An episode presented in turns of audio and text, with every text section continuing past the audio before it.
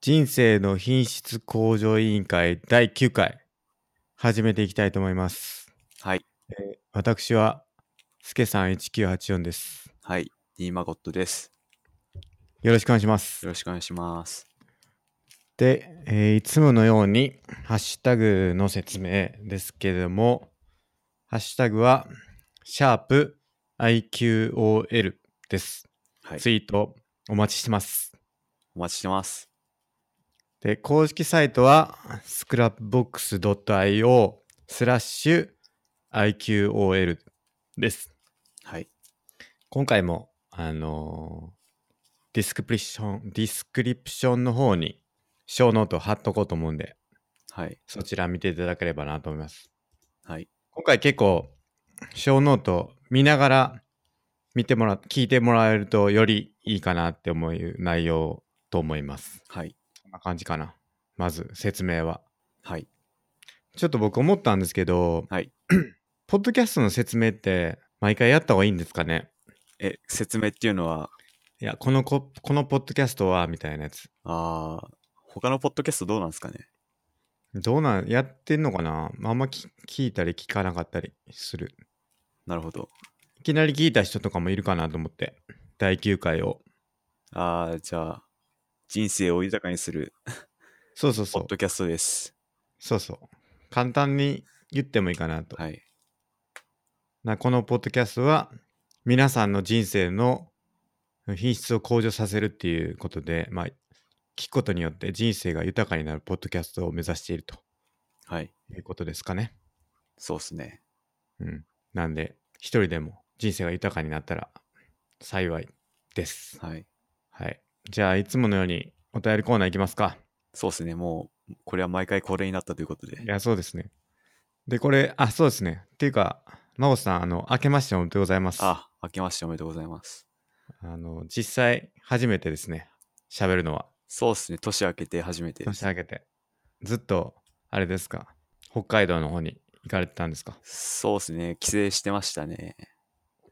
いいですね。僕も、あの、神戸なんですけど、出身がはい。神戸の方に帰省してました。おーで、今日から仕事始めですね。はい、僕もそうでした。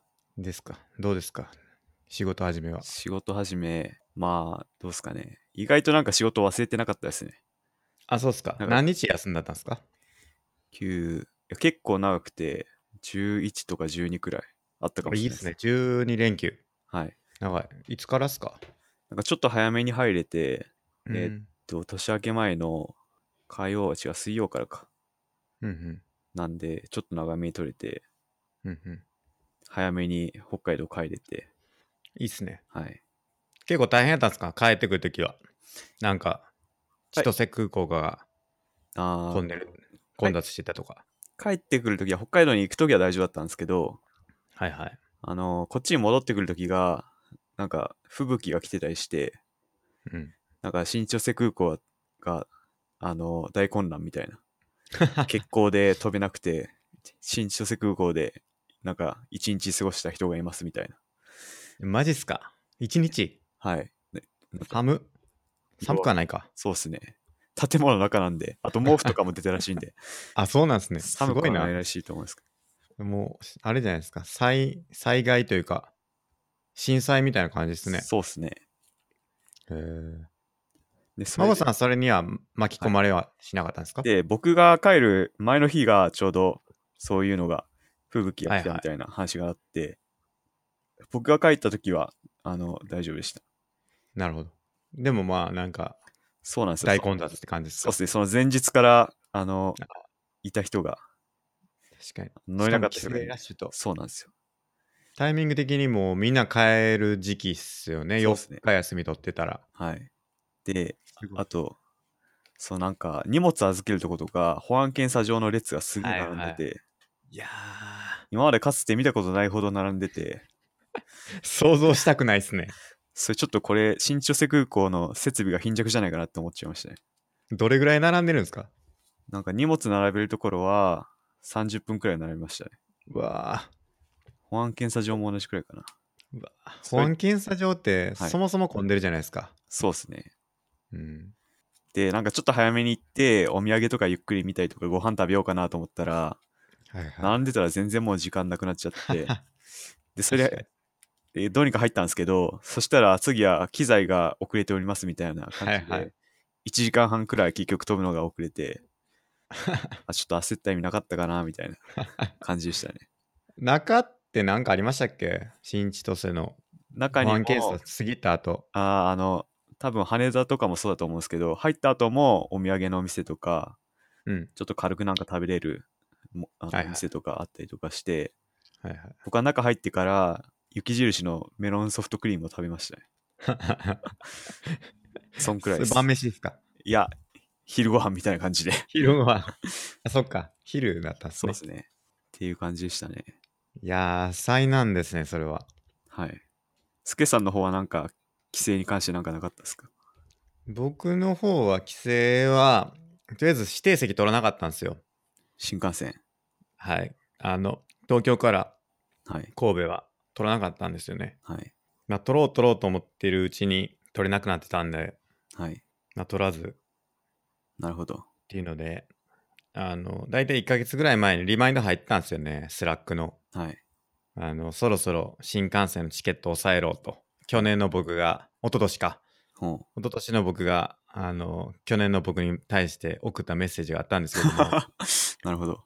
それを無視して、あの、取らなかったんですけど、はい。したら、まあ、1週間ぐらい前にも、取ろうと思って、見に行ったらもう、当然なくて、はい。まあ、しょうがないなーって思ってたら、26日ぐらい、12月26日ぐらいに、はい。もう一回リマインド入ってて、はい。もし新幹線のチケット取れてなかったら、品川から自由席1号車乗れっていうリマインドが来て て、それ面白いですね。なんか逆遺言み たいな。そう、あの、僕の、過去の僕が、未来の僕に対して、はい。あの、メッセージを送ってるんですけど、まあ、その言葉に従って、品川行って、1号車で帰ってきたんですけど、これなんか理由があって、あの、これはもう、座ることを諦めてるんですよね、もなるほど。う、自由席で。はい。で座ることを諦めたら品川がベストなんですよ品川の1号車がベストなんですよ、えー、なんでかっていうと多分マゴットさん知らないと思うんですけどはい。東京からあの関西方面特に博多ぐらいまで行く人ってめっちゃ多くてほう東京駅めっちゃ混むんですよはい。もうあの改札からあのプラットフォームまでめちゃくちゃ混んでて特にあのプラットフォームは登れないぐらい混んで て階段が。そうえー、でこう座って乗るにはなんか3時間待ちですとか、まあ、そんそんないかへんかなまあなんかとにかく博多までのあの座るのは3時間待ちですとかなっててで次乗り込めるのも1時間待ちですとかってなってるんですよ東京駅だとすごだいですからあの大体こう階段って先頭じゃないじゃないですか大体真ん中ぐらいに階段あるじゃないですかはいはい。 4号車とか5号車とかあたりにはい。だから、もうその自由席の列が3号車の列と2号車の列がすごい並んでて、あの、ホームにたどり着けないんですよね。だから、1号車の列って実はそんな並んでないんですよ。えだから、1号車は穴場で、2号車と3号車のデッキとかは結構ぎゅうぎゅうになってて、それこそ品川で待ってても多分乗り込めないぐらいなんですけど、1号車は逆にもう誰も到達できないから、すごい空いてるんですよね。まあ座れはしないんですけどね。ー、はい。だから、デッキでこう快適に立って帰るにはもう1号車っていうのが、割と僕の中の鉄板で、もし、まあ、多分博多とかやと立って帰るのすんげえしんどいと思うんで、あれですけど、あの、新大阪とか、新神戸とかまで帰る人であれば、1号車に並んで、新大阪行きとかに乗るのが多分一番ベストじゃないかなっていうのが、一昨年の僕の知見で、それを生かして去年は、まあデッキに立って、まあ比較的空いてましそれでも混んでましたけど、それで帰りましたね。なるほど。で、あの、来年こそは、今年ですね、ちゃんと指定席取ろうって心に強く思って、リマインドをセットしようっってところですね、今は。その立つのって神戸までってどんくらい立ちっぱなんですかえーっと、2時間、ん ?3 時間近くですね。え結構長いです。ー、いなかなかきついっすね、それ。やー、結構きついです。腰にきますよね。かなりきますね。いやライブとかもそうなんですけど、ずっと立ちっぱだともう腰が痛くやばいて、いや、わかる。腰にくるんですよね。でも、乗れないんですよね、そもそも。ああ、それに比べたら、まあ、乗れない状態で1時間待って、そっから座るんやったら、1時間だったらもう多分、まあ、名古屋までは行かないかもしれないですけど、結構なとこまで行けるんで、セーターも立って、早くで、1秒でも早く向こう着いた方がいいかなっていうのが、まあ、僕の考え方かなって感じです。それ逆に新幹線じゃなくて飛行機乗るっていう手段はないですかでも飛行機も多分、ないっすよね。多分値段的には、まあ僕ちゃんと見てないんでわかんないですけど、新幹線って言うほど安くないと思うんで、安くないですね、少ないです。なんで飛行機とあんま、もしかしたら変わんないんじゃないかなって思ってて、そうっすね、確かに。だとしたらす座れるとか、まあ手間とか総合的に考えなきゃダメですけど、うんう座れる飛行機もありじゃないかなっていう、そうですね。来年は飛行機も検討に入れつつ、はい。うん。まあ、取れたら、まあ、何でもいいんですけど ね。なんでもいい。何でもいいですよ。もう、指定席取りたい。来年こそ、今年こそ。あーバスとかはないですか深夜バスです深か夜バス。やばいっすよ、深夜バスは。使ったことあるんですかあります、あります。あ僕、就活の時とかは、ああ、それこそ深夜バスで来てましたし。辛かったっすかでも、意外と快適だったりするんですよね。おーなんか、バスによりますけど。なんか座りっぱ辛いみたいな人もいますけど、うんうん。まあ、座りっぱでも、すまあ、座れんならそんな苦じゃないよっていう人なら全然ありかなっていう気がするんですけど、確かに、確かに。まあ、ちょっとでももう今はいいかなって感じですかね。そんならちょっと時間かかるし、お金払って新幹線乗るわみたいな。そなるほど。う。な感じですかね。なるほど。お正月何してました的な話はおお便りコーナーやってからにしますかそうどっっちすねがいいですかお便りコーナー行きますか。お便りコーナーいきますかはい。今回あのやっぱり休み中っていうのもあって結構集まってますね。そう、あと我々がね、積極的にこう呼びかけた結 果、そうですね。お便りないっすかっていうのを直接聞いていった結果、そう。いきますかそれは。まず、お便りっていうのは、基本的にはツイートしていただくか、そのお便りの基準っていうのが 一応ああってっていうことですよね。なるほど。僕勝手にお便りって勝手に言ってましたけど、はい。やっぱ基準っていうのがあるんですね。世の中には。やっぱまあ、我々にポロッと感想を言ってくるのではなく、僕 IQOL。それは それもお便りと捉えてますけどねあ、そうなんですか。僕の基準ではあじポロゃッとあ、言ったことでもはい。全部お便りですじゃあ、僕の中では次回から僕のとこにポロってきたやつも書いてきますね。それをぜひお願いしまわすかりました。まああの本人の了承という かねそうですね。まあ全部了承取ってるわけじゃないんですけどはい。まあぼかせばいいかなっていうことなんでもしあの僕のこの放送聞いてて勝手にお便りにされたっていう苦情があればあの言ってきてほしいなっていうふうには思うんですけどまあ、あと、でも、ツイートなら基本大丈夫ですよね。そうですねはツイートは全部お便りとみなしてますんでもうハッシュタグ IQOL は、もう我々が晒すっていうか、まあ晒すってい うか、このポッドキャストで議題に上げるっていうか、話題にする前提ということで。そうですね。まあ、それでハードル上がってしまうと、ちょっとどうなのかっていうのもあるんですけどで、もね、まあ気軽にツイートしていただいても全然いいんで。そうですね。まあ、なんか本人の名誉を毀損するようなことはやらないんで、はい。あの、すべてありがたいメッセージとして、はい。まあ、特定の情報というか、個人情報とか入っている場合であれば、そういうのは全部除いて、あの、検索できない状態にして、はい。あの、話題に出す。まあ、そんなに知ってまで話題に出す必要あるんかっていうのはあるんですけど、まあ、あと、将来ね、我々が人気になってきたら、数も選別するだろうし、あ、そうですね。いいやつ だけ。今日、今日でも結構多いですからね。おいお便り。これ全部話題にすんのかないや、もうざーっといきましょう、ざーっあととね。うん。さすがにちょっと多いかもしれなもうい。読み上げて、我々が一言ポポッとコメントして、はい、次みたいな。そうですね。そんまなあちょっと感じ深掘りたいやつは深掘るって感じですね。わかりました。はい。はいじ。ゃあ、最初のはちょっと、まごさん言ってもらっていいですか。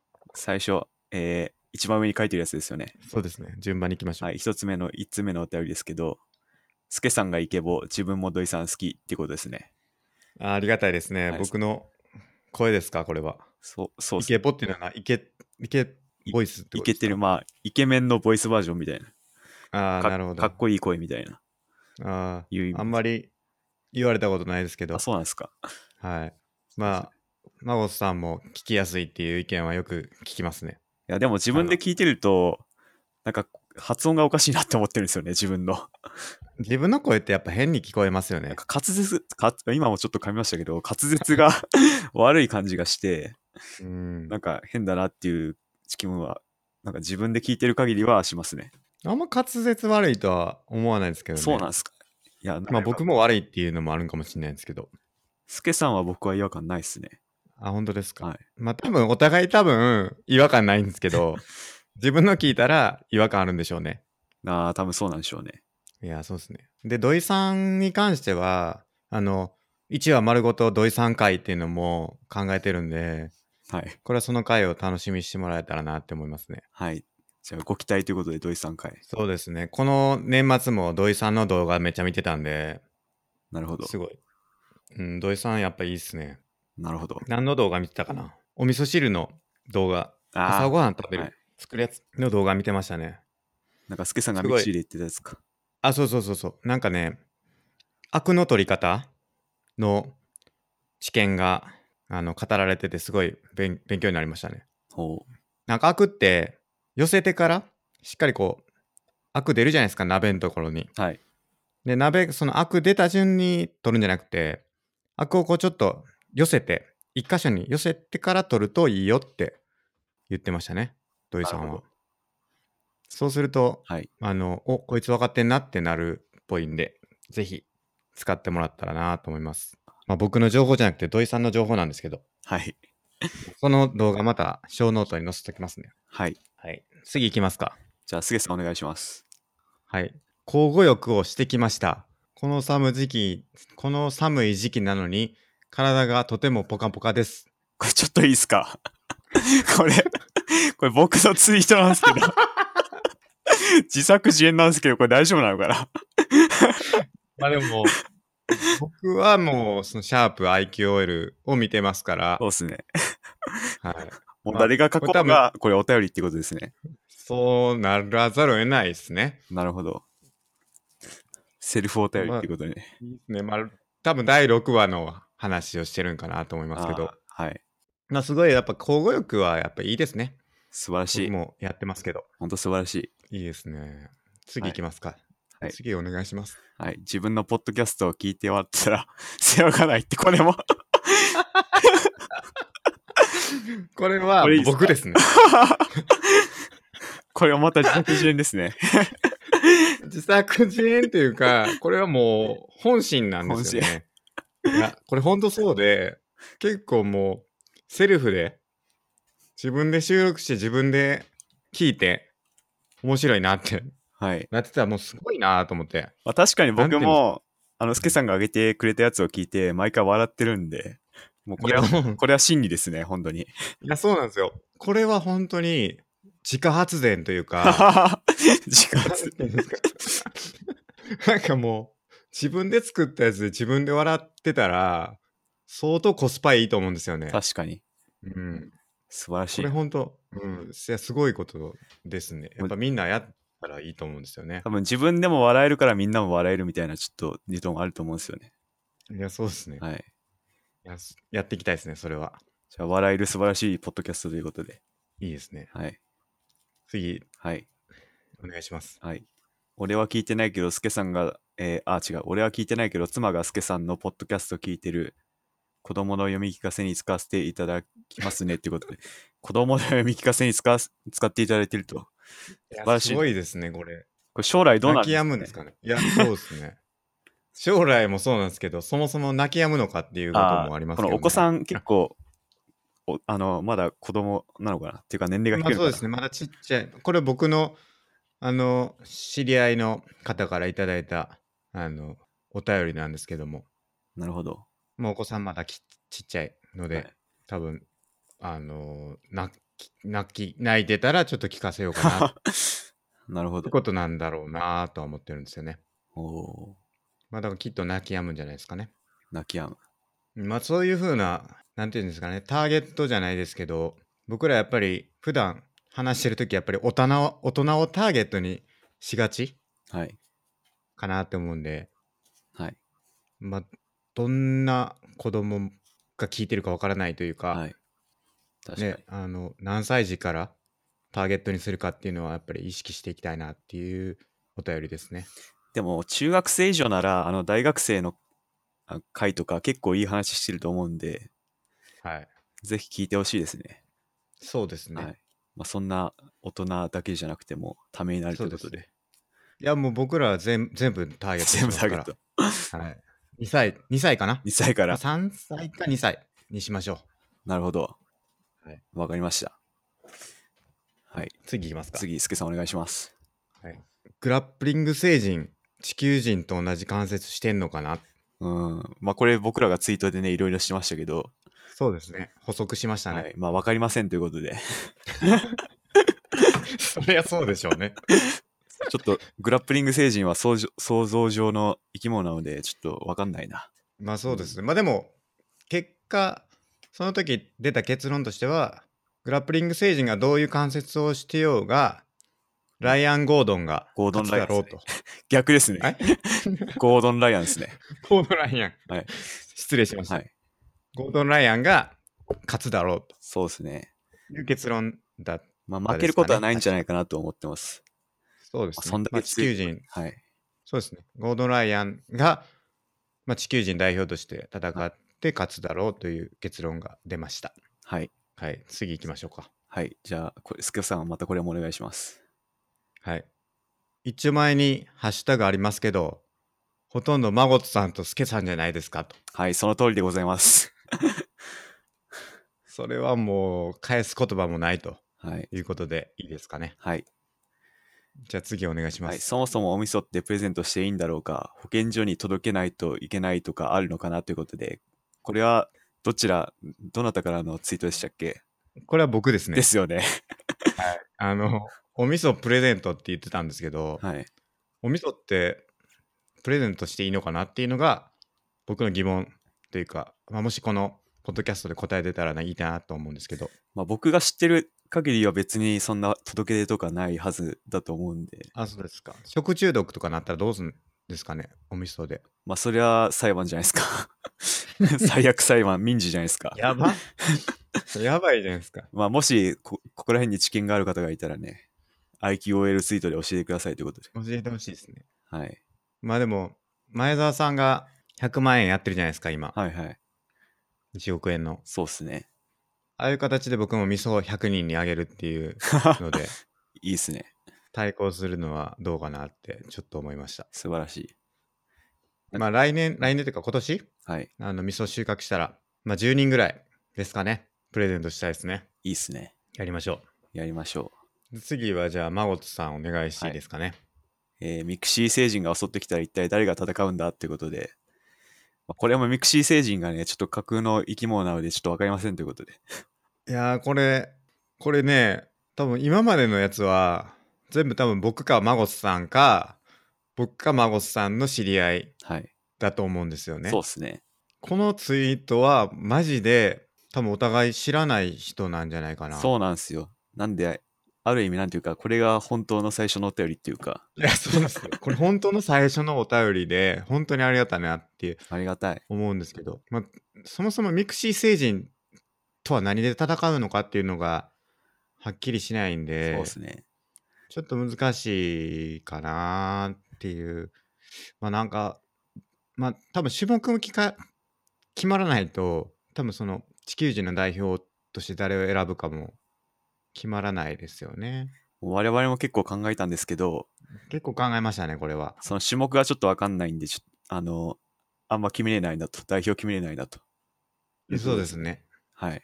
なのでまあもし成人、まあ、グラップリング成人もありましたけど、なんとか成人系であのツイート、お便りいただけるんであれば、あの種目を明確にしていただけると、まあ、僕らとしてもこの人がいいんじゃないかっていうような提案ができるんじゃないかなとは思うんで、はい。あの、大変申し訳ないですけど、ちょっとはい。明確にこの人っていうのを言えなくて申し訳ないんですけど、はい。 まあ、ミクシー星人が襲ってきたら、ゴードライアンかな一旦は。まあ、一旦は。結構フィジカル強いですか らね。フィジカルでぶつかんだら、まあ、だいぶ信頼はできると思うんで。まあそうですね。まあ何が種目であれ、ゴードライアンぶつけとけ ば、勝てるんじゃないかってことですよね。そうですね。でも、ミクシー星人がちょっと重火器とか使ってきたらやばいですね。確かに。重火器やってももう、は、はじ、弾けばいいんじゃないで弾す か。けば。パンと、ファンとゴ弾ーけドたラいイでアンすでねあれば、一気に距離詰めて、できるかないけるでしょう、彼なら。僕知らないですけど。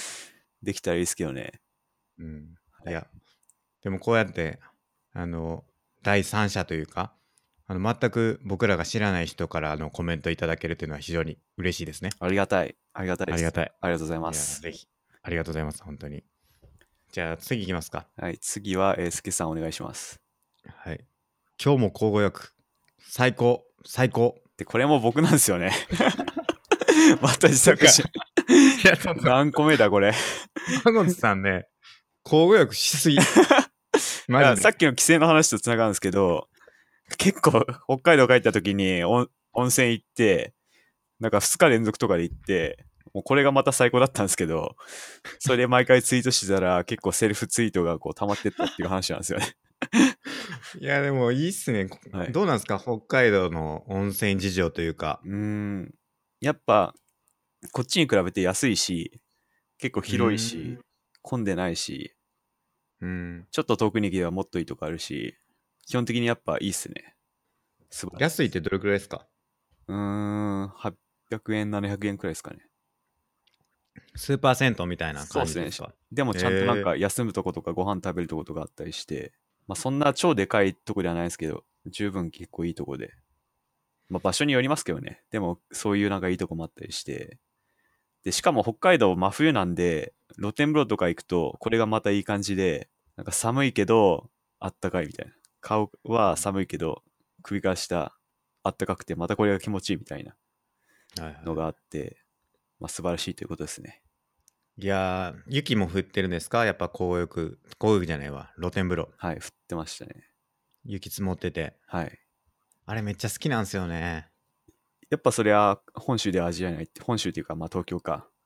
うん、では東京ではまず無理っすね。なんで、これがまた素晴らしいという。いや、いいっすね。長野とか、あの、あの辺、信州とかあの辺行けば、はい。まあ露天風呂にこう雪が積もっててっはい。ていうのありますよね。スノーボードとか行った時に。ありますね僕もよく。あの屋根に雪が降り積もってて、なんかこう、出っ張ってたりするじゃないですか。露天風呂の。はいはい。で、あれがこう、ドサって落ちてくるとか、 はもう結構僕は好きなんですけど。なるほど。うんいいっすね。お露天風呂に雪があるっていうのはほんまに最高。やっぱ冬の露天風呂はいいっすね。うん夏の露天風呂ってあんまり価値がない気がするんですよね。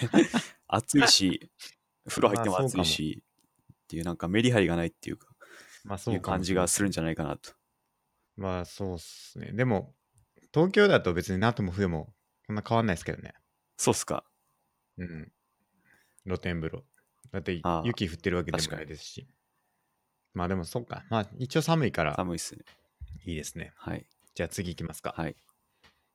じゃあ、僕言いままあすどっ。ち行きますはい、お願いします。スイッチあった方が楽しいじゃないですか。まあ、これ、スケさんの発言ですね。それがワロはタいということで。あ、なる ほど。いまあ、あった方が楽しい。や、もう、はい。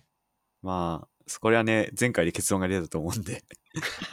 別になくてもいいという僕のあれ、そうでしたっけ結論は確か、スイッチはあった方が楽しい。楽しいけど、楽しいけど、まあ、だからといって、絶対的に差が生まれるわけではないみたいなことを言ってたと思います。そうですね、そうですね。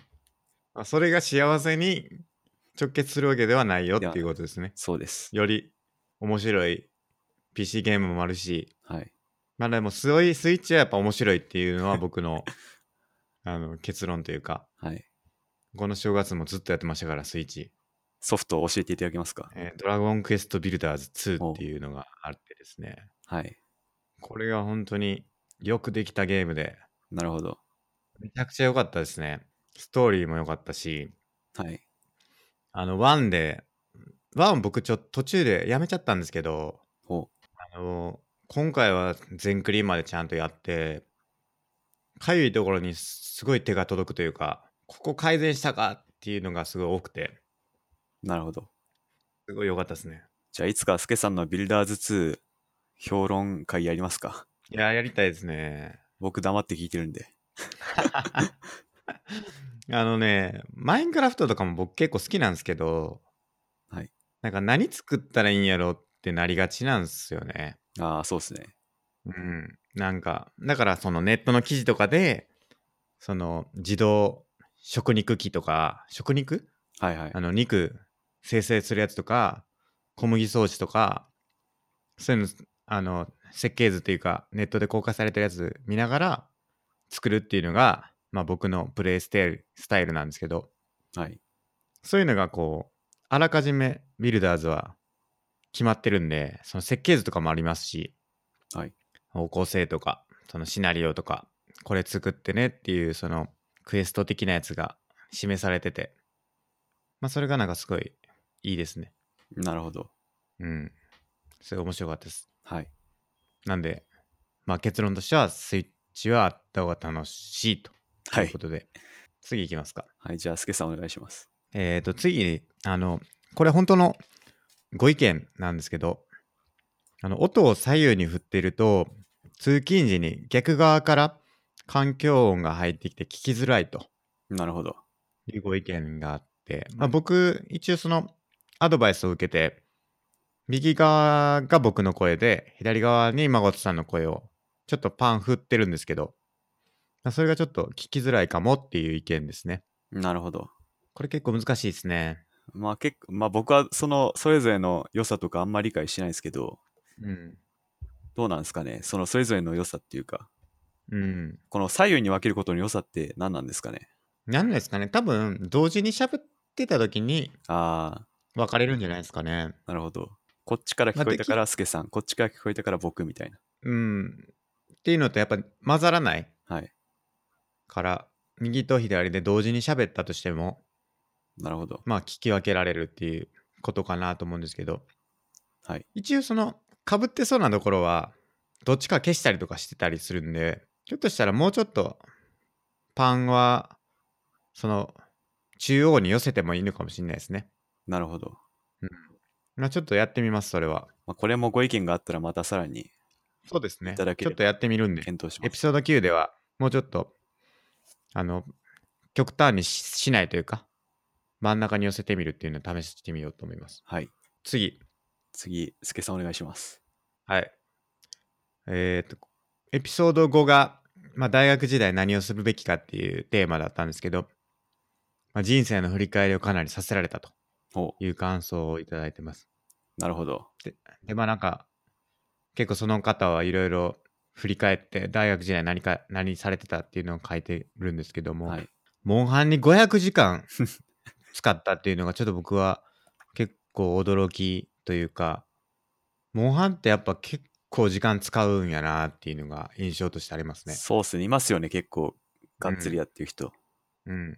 やりましたいや、僕、まあ別にモンハンを否定してるわけじゃないですけど、あんまり仮ゲー好きじゃなく て、あ、そうなんですね。はい、まあこれはあくまで言っておくけど、体質の問題なんで、好みの問題なんで、であんま仮ゲー好きじゃなくて、はいなんか同じことばっかしてる気がして、うん。なんか頭使わないし、な んか、同じことを繰り返しでつまんないなっていう感じが僕はあーしちゃって、まはあ、い一通りやったらもう、もうやめちゃいましたね。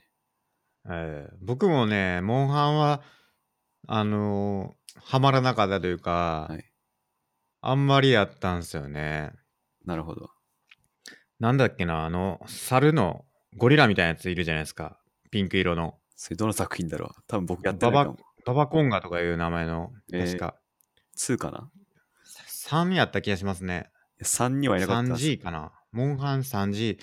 なんだっけな。ババコンガちゃいましたっけ PSP ですか PS ?PSP。そうそう、ババコンガですよ。ああ、わかんないや。うん、この、あ、2か、2G か。はい。多分僕そいつ知らないんで 2G かな。これ、倒したあたりで僕はやめちゃいましたけど、なるほど。うん、なんかね、はまんなかったっすね。でも僕は多分 LOL500 時間行ってる可能性あると思うんですよね。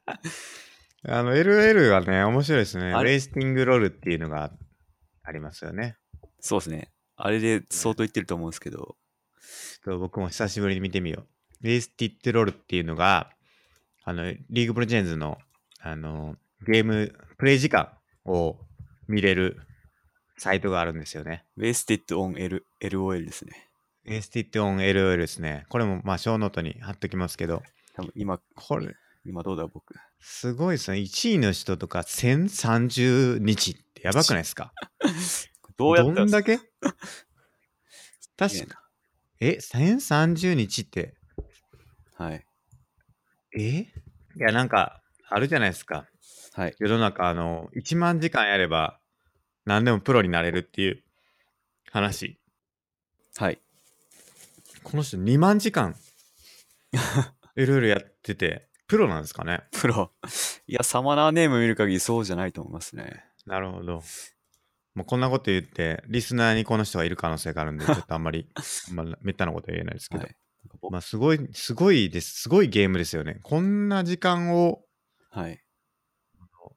使ってもらえるゲームっていうのはやっぱすごいすごい。ことだなと思いますなんかサーバーも多く出てこないのサーバーも多くて僕の検索しても出てこないよ。帰ってこないですねサーバー死んでんのかなうん、確か僕どれぐらいやったかな ?200 時間ぐらいですかね。ほう。もうちょっと行ってたかな。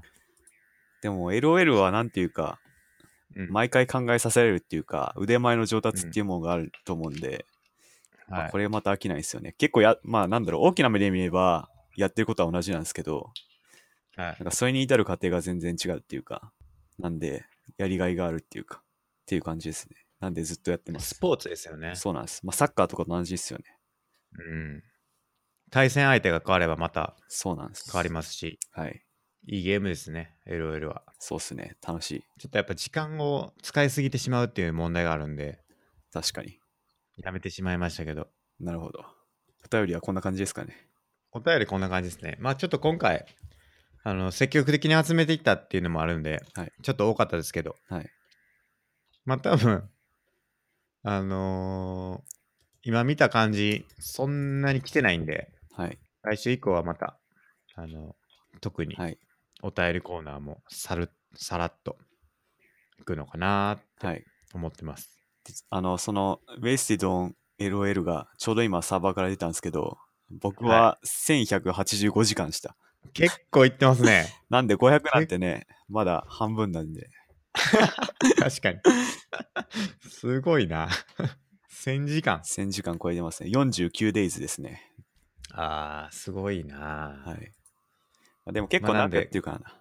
まあだからそのこの方はひょっとしたら500時間捧げてし捧げてましたか、はい。まあ、後悔があるのかどうかわかんないですけどもし後悔してる気持ちがあるんであればね、まあ、1000時間使ってる人もいるということ であのはい。その時間は別に全然そう、僕は、大した時間ではないしかも僕はその1000時間一切後悔してませんからね。いや素晴らしいもでうす、ね楽、しかったし、これで友達もできたし、いやそうですスねケさんもね、LOL 経営なんで。そうですねきっかけ確かにこの ポッドキャストは LO よりなかったら生まれてなかったですかそうらなんですよ。なんで LOL にはね、感謝しっぱなしです。そうですねはい。まだ、あの、あまたいつか、あの、マゴトさんと僕の出会いの話は、ああ、いつかしましょう。あの、いつかやれればと思いますけども、はい。こんな感じですかね。はいもうすでに45分経ってるんですけ ど、 45やばいですね、これ。ちょっ最初と巻いていかないと。テーマ入る前にもう45分経っちゃった。じゃあ、いきますか。メインテーマ。行きましょう。はい。正月の話しなくて大丈夫ですかもうそれは飛ばしましょ飛ば します。う。はい。今日しかできないですけど大丈夫ですかそれかもう、正月会にします。 お正月の話。正月の話。お正月の話にして、はい。すぐエピソード10またちゃんとメイントピックで配信するのもありですね。そうします。逆に。しょどうしますか正月の話ってどうですかいや、なんかあったんかなと思って。やっぱりいろいろ。ああ、あと、なんだろう。Facebook でのご挨拶の話とか。ああ、ちょっといやりますか、じゃあまあ、正月、せっかくはい。ありましたから、そうっすね。そのテーマは。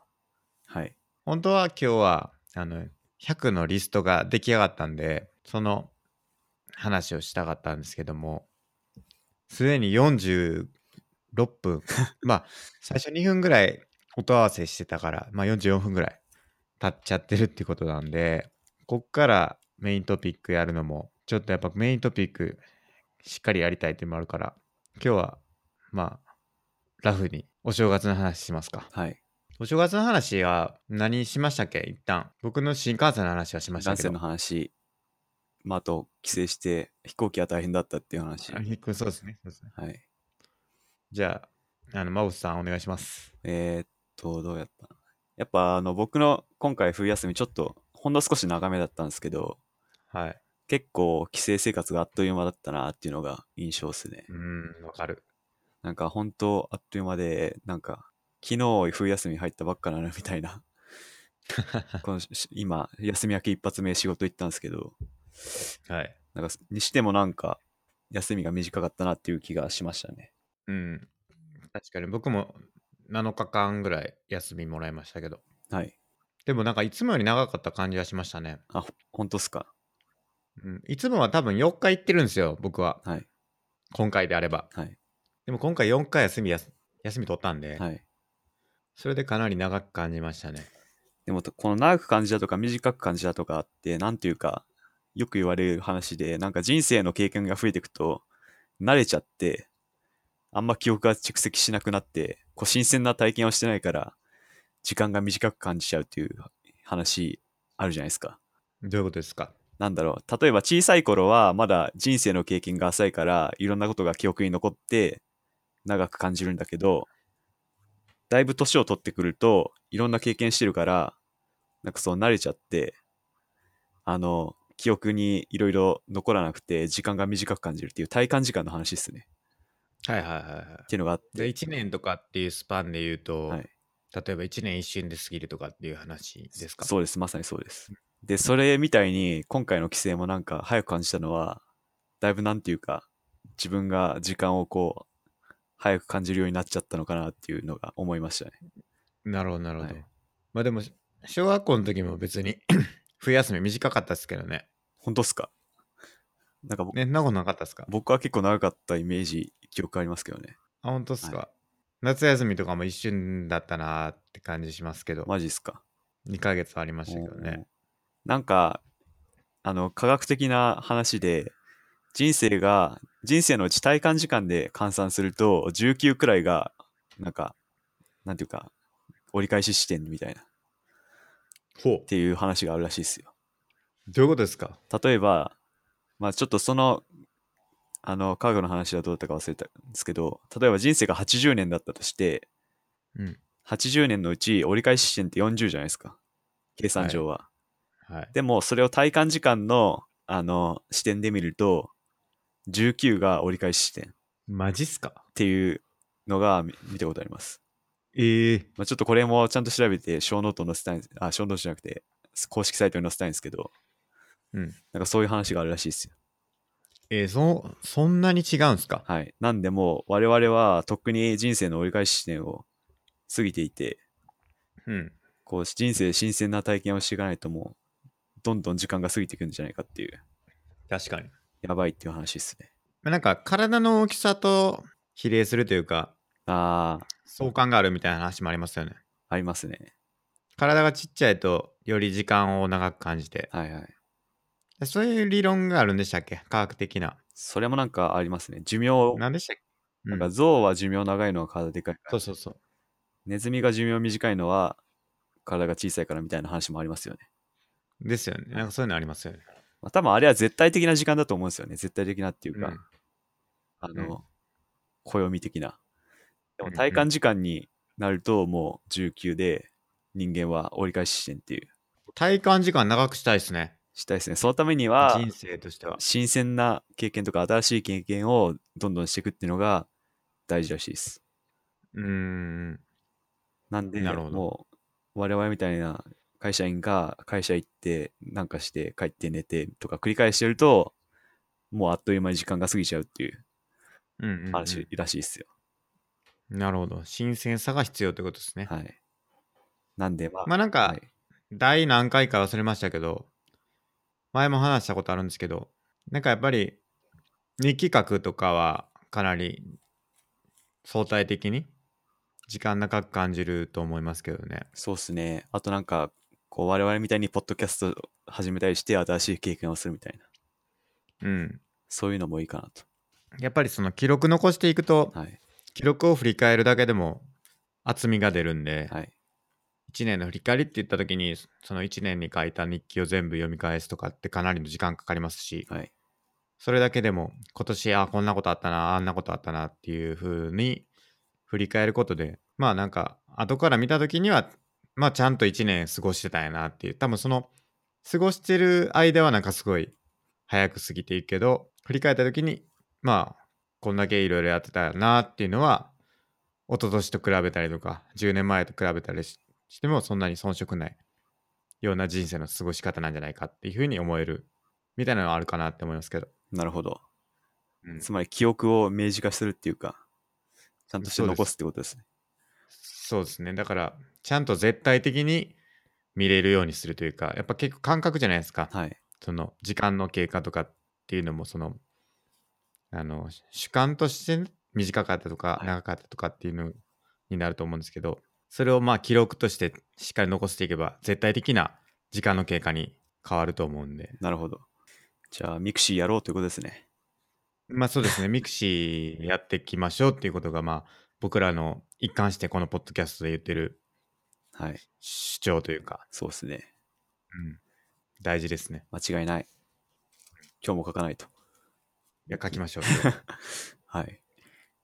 ちゃんとミクシー続いてるってことを、あの、言いたいですね。そうなんですよ。僕、ちゃんとほぼ毎日書いてるんで。いやすごいですね。はい僕は、そんな毎日は書かないですけど、まあ3日に1回ぐらいですかね。はい。今日も書かないとな。そうですね。で、僕は、じゃあ僕の正月の話はいで言うと、あの、年末に、あの、チェロの先生の、僕が習ってた先生、もう30年来の31年ぐらいお世話になってる先生がいるんですけど、はい。その先生のコンサートに行きました。はい。あの、チェロやって、あの、チェロのカルテットですね。あの、ちその先生がメインで弾いてて、あの、後ろで3人の、それも、その方々も、あの、先生のお弟子さんで、で、プロでやられてる方なんですけど、はい。そのカルテットでやられてる、あの、コンサートに行ってきたんですよね。なるほど。ですごい良かったんですけどそのコンサート自体それ思ったのがすごい発見というか、まあ、ちょっとツイートしたんですけどあのその3人のお弟子さんってプロでやってるんですよはいチェロをなんですけど普通にその僕が習ってた先生からレッスン受けてるんですよね今でもうん。これってすごいことやなと思っててそのプロでちゃんとレッスン受ける人がいるっていうレッスンを受け受けられるその師匠と呼ばれる呼べるような人がいるっていうのはすごいことやなと思ってて、はい、僕はあのプログラミング一応仕事でやってますけどはい。そのレッスンとか受けたことないですしはい。お金払ってこう毎週こうなんていうんですかお前のそのコードの書き方間違ってるでとかそういうのって経験ないんですけどで本本来であればそういう芸術ごとと同じようにそのまあなんかすごい人からちゃんと指示を受けてあの習うべきものなんじゃないかなって思ったんですよねプログラミングであったとしても別にでもそういう慣習ないんですけどなんかそういう師匠を見つけるっていうのは結構僕の中ではって思ったというかちゃんと今までずっと独学じゃないですけど、まあ、仕事上で関わりのある人から教えてもらったりとかありますけどそれにしてもまあ別にお金払って教えてもらってるわけでもないですしっていうなんかそのお金払って何か教わるっていう経験が別にその仕事であってもいいんじゃないかなっていうのは結構僕は思った経験になったんですよね。なるほど。うん。なくないですかあんまり。師匠ですか。し仕事、うん、仕事でなんか習い事をするっていう。仕事例えばか。うん仕事に関してはないっすね。そういう、ないっすよね。はい、師匠的な人はいないっすね。習い事を。でも多分そういうのってあると思うんですよね。はい。そういう慣習がないだけでなんかそれこそ昔のなんかこれがまあ直接的に関係あるかどうかわかんないですけどなんか誰々の息子が家庭教師にアリストテレスから教わってたとかあるじゃないですか。アレクサンドロス大王っすね。でしたっけ、はいなんかそういうそうあるじゃないですか。はい。そういうのって多分、なんかその人が別に子供の時だけやったとも限らないかなってちょっと思ってて。ほうん、なんか普通に仕事してても、そのメンターじゃないですけど、そういう関わり方をしたのかなとか思ったりして。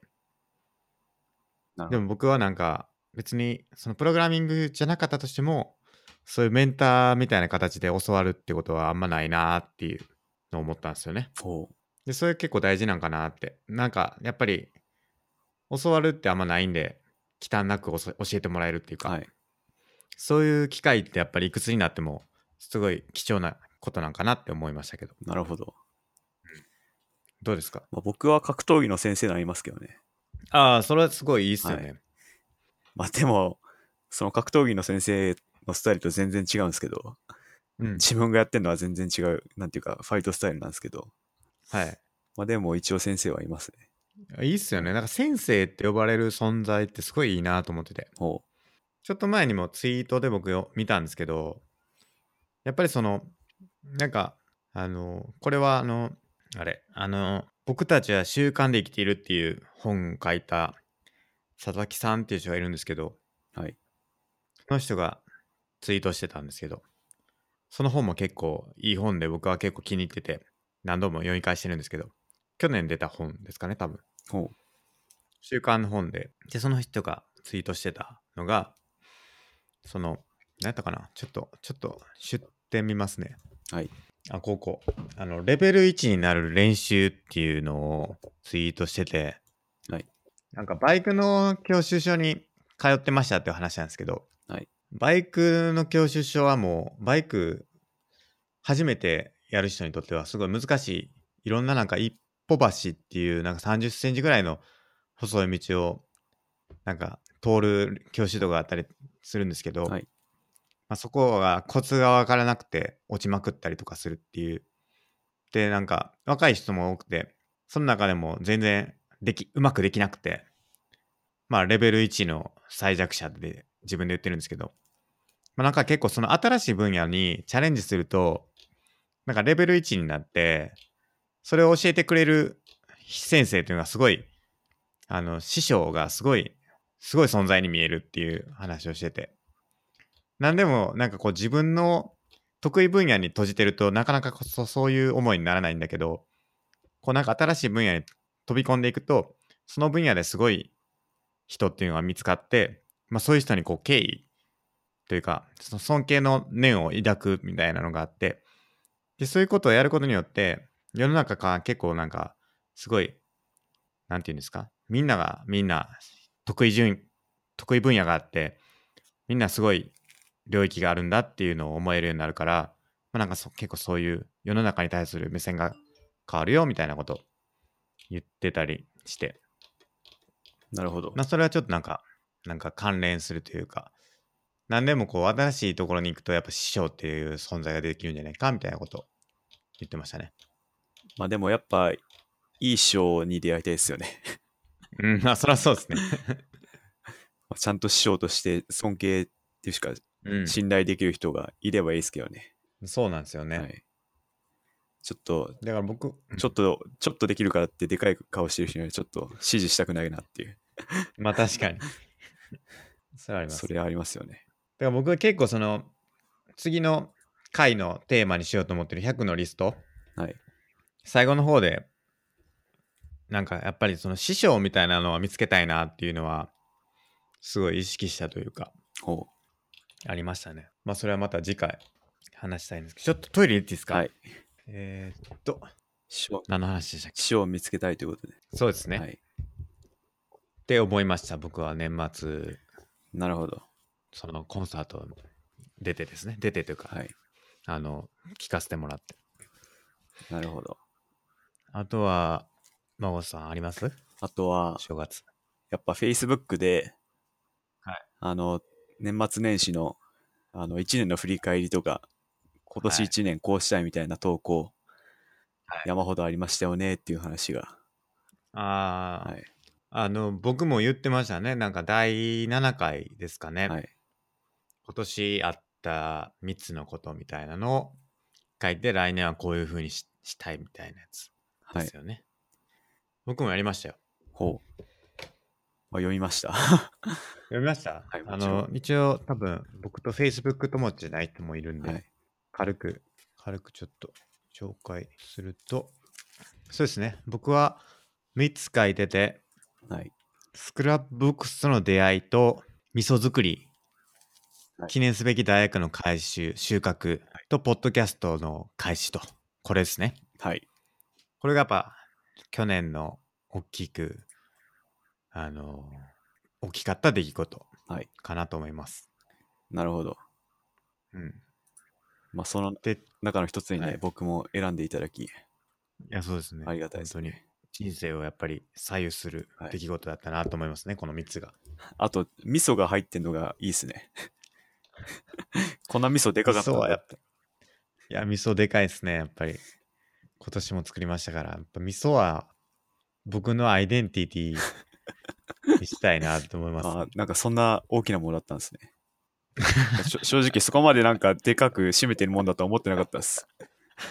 あ、本当っすか。ちょっと舐めてました、そうですね。味噌味。噌舐めてましたね。それはまずいないやー、こんな人生をかけたものになってたとは。ぁ味噌作りに人生かけてますからね、僕も。すごいな。うんで、ちょっと意識したのは、Facebook。はい。それやっぱ Facebook 僕見てて、あのみんな緊急報告と新年の抱負っていうのを書いてるんですけど、はい。やっぱ第1回にも言ったように、それ重たい。重たい。もうなんかもう、すんごい気合入ってて、確かに。もう僕も気合入れましたけど、これ投稿するとき、はい画像3つも貼ってね。そのうち一つが味噌っていうね。いや、そうですよ。もうめっちゃ気合入れて投稿しましたけど、やっぱみんな重い。重い。あの、あと仕事の話がすごい多い。おい、それは間違いない。うん。いや、なんかね、僕はなんかちょっとそこに一石投じたいと思って、はい。仕事の話はす、すまいとはい。思って、この投稿にしたわけですけども、あとは、ミクシー化をしたいと。はい。 Facebook ミクシー化っていうのは僕の計画なんですけど、もっとなんかちょっとうちわっぽい感じにしたいなって思ってるんですよね。なるほど。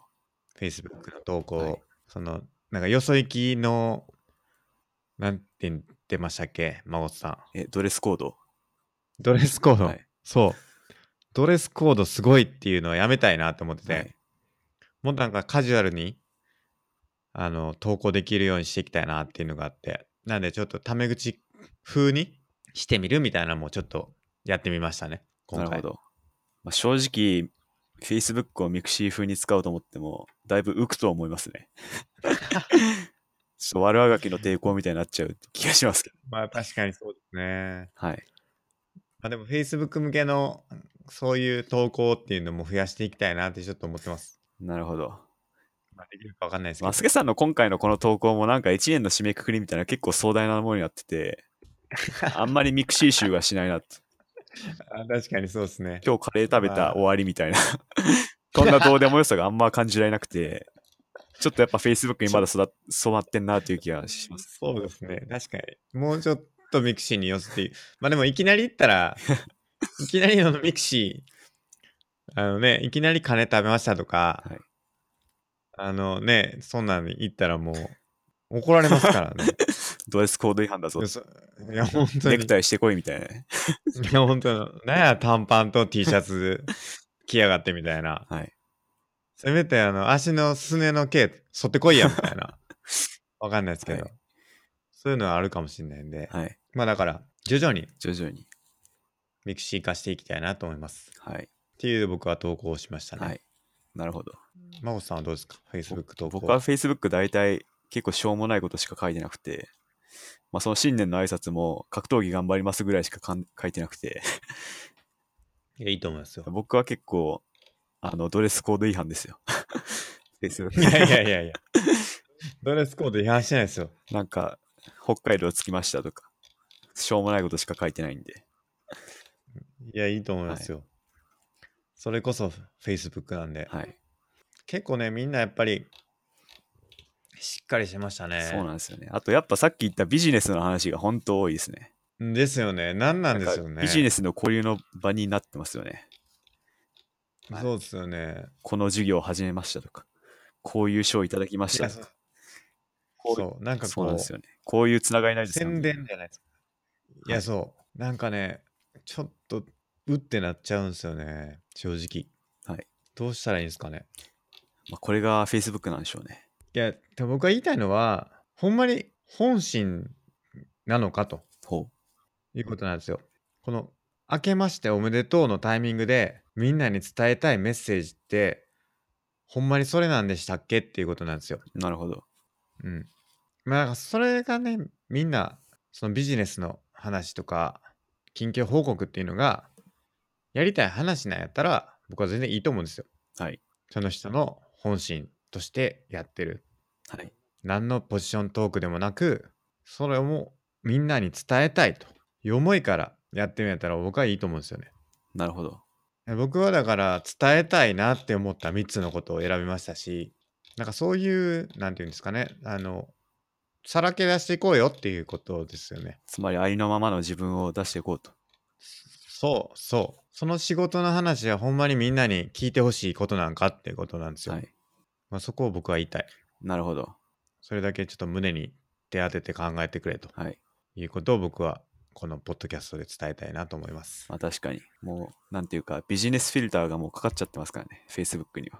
そう。なんかこう、なん、わかんないな。僕ちょっとわかんないんですよね。そのビジネス色のある投稿っていうのは、なぜするのかっていうことを。まあ多分きっと、あの、楽しいんでしょうね。楽しい。うん。そのビジネスというか、その仕事がすごい楽しくてしょうがないから、それを伝えたいってことなんかなって僕は思ってるんですけど、なるほど。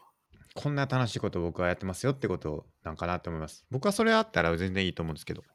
まあでも、ビジネス色がない、ドレスコードがない投稿はミクシーですればいいんじゃないかなって僕は思いますね。なんで皆さんミクシーやりましょうと。そうですね僕もちょっとその宣伝的にあの最近ミクシー始めましたっていう、再開しましたっていうのも入れときましたけどはい。あの足跡には一 切反映されてますねなるほど。誰も来てないです来てないか。誰も来てないですね足跡は相変わらず僕の周辺の人だけですね悲しい。悲しいというかまあそういうもんだろうなってまあでもやってくれてる人はいますからね。ミクシそうー。でちょいちょいょい。ちょいちょいやってますから、まあもうミクシーねやっていかないといけないんでこれからも、あとは何ですかあとは、メイウェザーですかそうだ、メイウェザー。見ました見ました。ちょうどいや。強かったっすね、本当メイウェザー。いや、あれ、僕は格闘技やんないんで、わかんないんですけど。あの、まあ、確かに相手の日本人の那須川天心、多分格闘技全然見ない人があの試合一つだけ見たら、天心弱えって思うと思うんですけど、実なはる天心そうじゃなくて、天心本当天才なんですよ。キックボクシングだと無無敗で、なんか毎回すごい試合するし、当て感とか避けるのもすごいし、もうパーフェクトなんですけほど、どえーまあ、確かに今回はメイウェザーの土俵でボクシングで、メイウェザーも体がでかくて、メイウェザーが全体的に有利だったのは間違いないですけど、にしても一つ一つの技術を見ていくと、なんかやっぱり全てを天心圧倒してて、いやメイウェザー本当すげえなって話ですね。あれでも、メイウェザーってめっちゃ強いじゃないですか。僕もあんま知らないですけど。めっちゃ強い人ですよね強いっす。なのに、ある意味こう、ハンデみたいな感じじゃないですか。はい。天心さんが背負ってるというか、はボクシング、キックボクシングが専門なのい。に、はい。ボクシングで戦ってる。はいで、本来の、じゃあてか体重差もすごいあるはい。ますあよりねま。す。10キロくらいあるかな。うんですよねな。なんでそんなんで戦ったんだっていうのが僕の、まあ、素人考えというか、はい。逆なんじゃないかなってああー、はい。そのメイウェザーがハンでしょって、はい戦ってちょうどいい勝負になるんじゃないかなと思うんですけど、なんであえてこうその強い選手に対してハンデスしょって戦うのかっていうのはちょっと疑問でしたけどね、まず、その試合はエキシビションっていう形式だったんですよ。はいなんで、公式でガチで、ボクシングとはかいはいキックボクシングのルールにのっとってやってるわけじゃないですよね。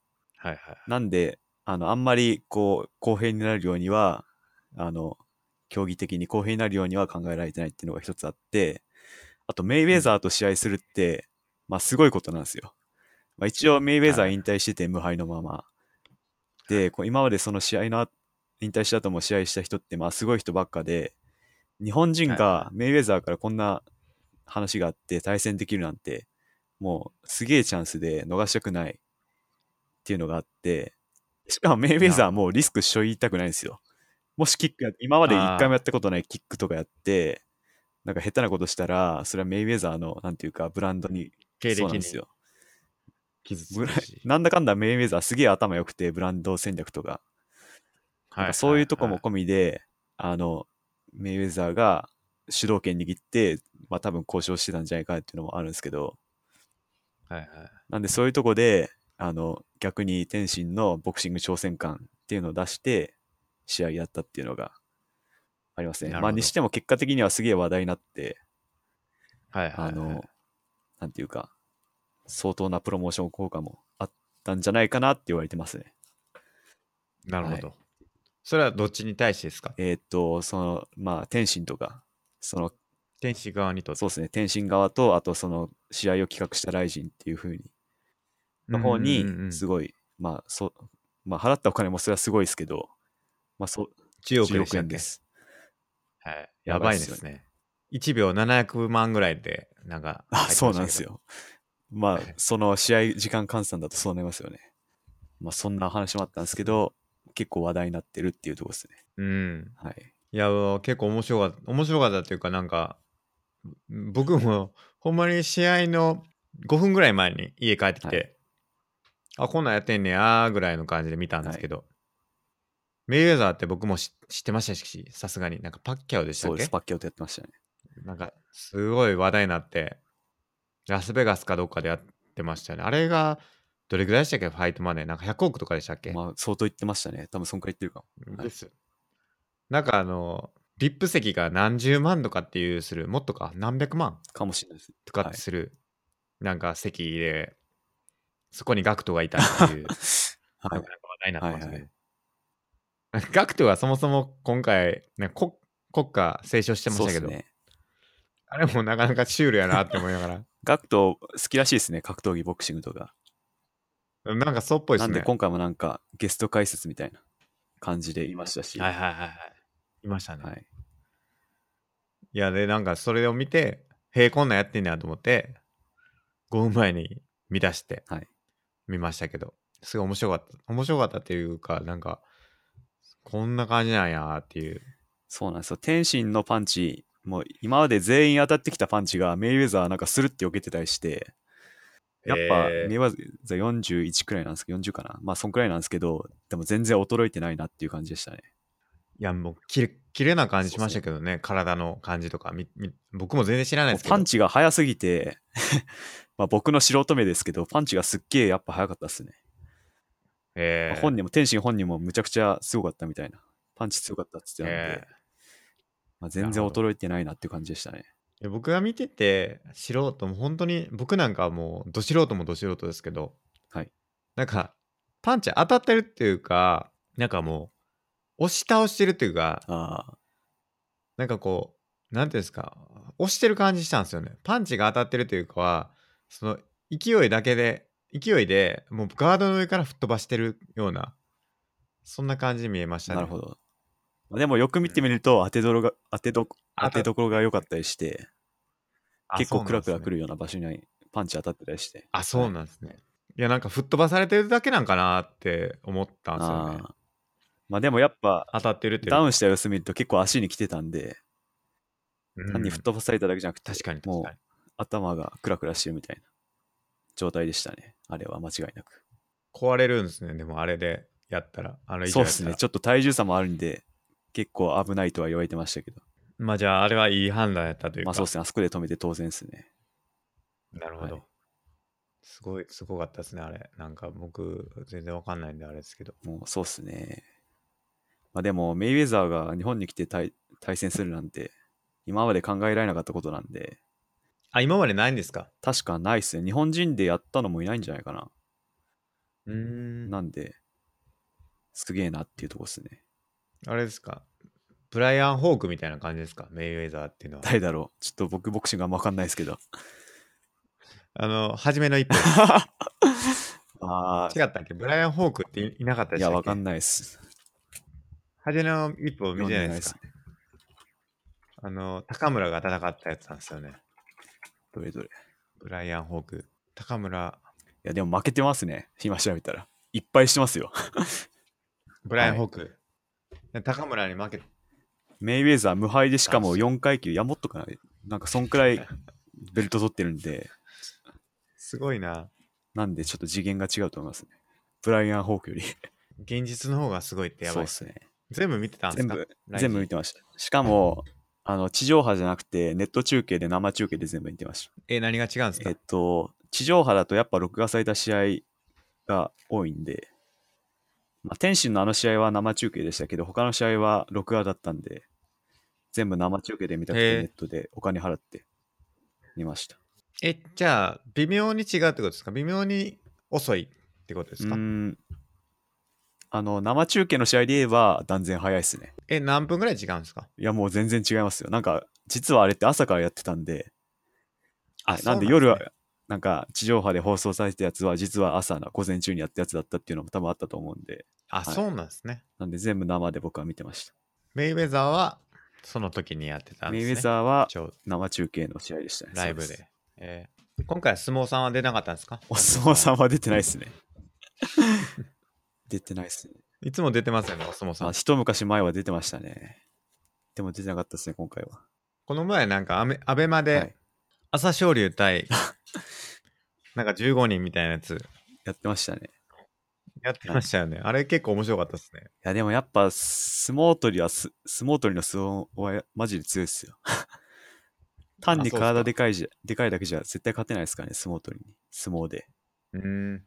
確かになんか、ぶちの回されてそうてな、んですよ。唯一あの、琴美月でしたっけ、なんか、お相撲さんが戦ったんですよ、はい最後。それだけなんか結構いい勝負してた感じしましたけど。なるほど。朝終了押し出したら1000万円ってやつですね。はいはい、ありました。懐かしいな。やつだな。やっぱ相撲取りに勝てるのは相撲取りしかいないですね。パンピーじゃ無理っすね。でも、ボブ・サップが誰か戦ってませんでした戦っってましたね。でもあれは、キックボクシングルールでやってましたね。あけぼのと。けそっか。なんか、足蹴られて痛えみたいになってたので、あボブ・サップでしたっけうーん、お腹か。誰だろうちょっとわかんないっす。なんか、 ボブ・サップ、開始何秒かでもう、痛えなって、もう、なってませいんでやした。でも、結構そういうことあるんで、ボブサップ。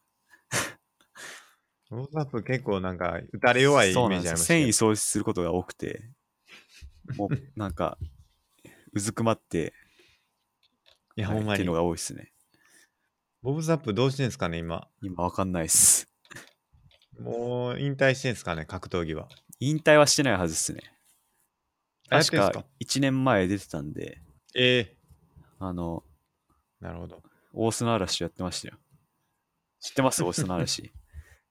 あの、ます無免許運転で辞めた。え、そうなんですか、はい。それで相撲を辞め、辞め て、その、ライジに出たんですけど、はいまたその後さらになんかじ無免許運転やってなんか レライジンの記録から抹消されたっていうひどいですね。こんなとこかな、は今日はもう1時間26分なんそうっで、すね本題に入る前 に、いまあ、編集したらいい感じかとや、そうですね、1時間ぐらいになるかな。結構こ今日の結論は何ですかねやっぱう結り論出しときたいですよね、やっぱ結論。結論は新幹線は1号車は取れとそうですね。1号車の品川、はい、座ることを諦めはてい、デッキに立つと。そうですねマジで品川やったら、もう待たずに速攻乗れるんで、はい早く帰りたいんやったら、ほんまそれがおすすめですよ。あとはお便り待ってますと。あそうですね。お便りはいっぱい来ました。全部紹介します。はいドラクエビルダーズ2はすごい面白いです。休みはいっぱい欲しい。欲しいメイウェザーはすごい。Facebook はビジネス色が強い。強い。ミクシーにしたいと。そうですね。そういうことですね。こんなところかな。やっぱ、あのー今、僕ら100個リスト作ってっていう話を第7回しましたけど、2019年何やるかを100個リスト作るっていうのを考えましょうよとはい。いう話をしましたけど、それ僕ら作って、それを今日話したかったんですけど、ちょっとそこまで時間いかなかったんで、はい。次はもうすぐそこに入ってそうですね。その話をしたいなと思います。はい。なので皆さんも、僕らもう100いってるんでね、あの、このポッドキャスト聞いてる方も、ぜひ、次回までに100考えておいてほしいなと思います。みんなで見せ合って、比べて。そうです。いいっすねはい、僕はなんか結構一瞬でいきましたね、100は。僕結構苦労しましたね。70くらいまで頑張ったんですけど、残り30が結構きつくて、それ頑張りました。僕もう今104まで行きましたから。 104、100より超えてる。 100超えちゃったんですけど。 あの104まで行って、はい。まだまだ出てきそうですね。なるほど。なんかやっぱカテゴリーをいっぱい作るとどんどんどんどん出てくる感じはありますね。はまあこれを次回紹介したいなと思います。はい。なとこですかね。はい。今日のところはじ。ゃあ、今回は大体お便りコーナーだったということで。お便りやっぱ多かったらやっぱりずっとその話になるなってことで。まあ、今後は選別するかもしれないんで、さすがに多すぎると。そうですね。 でも何ですかあの一般のラジオってお便りもらってその話するっていうのがラジオじゃないです か。え、そうっすか。いやわかんないです。いや、多分、そういうのも結構ある。多分いろいろコーナーあると思うけどな。そうですね。コーナーに対するお便ああ、り確かに。とか、はいなんでまあこういう双方向のお便りもらってそれに対してコメントをするっていうのは結構まあいいんかなって思ったりもしますけど、なんでまあ皆さんのコメントに関してはいろいろ議論したいなと思うそんうっですぜひ送ってもらえればなと思いますはい、じゃあ本日は以上ですかね、はい。では本日もありがとあうりごがとざいうまごしざいたました。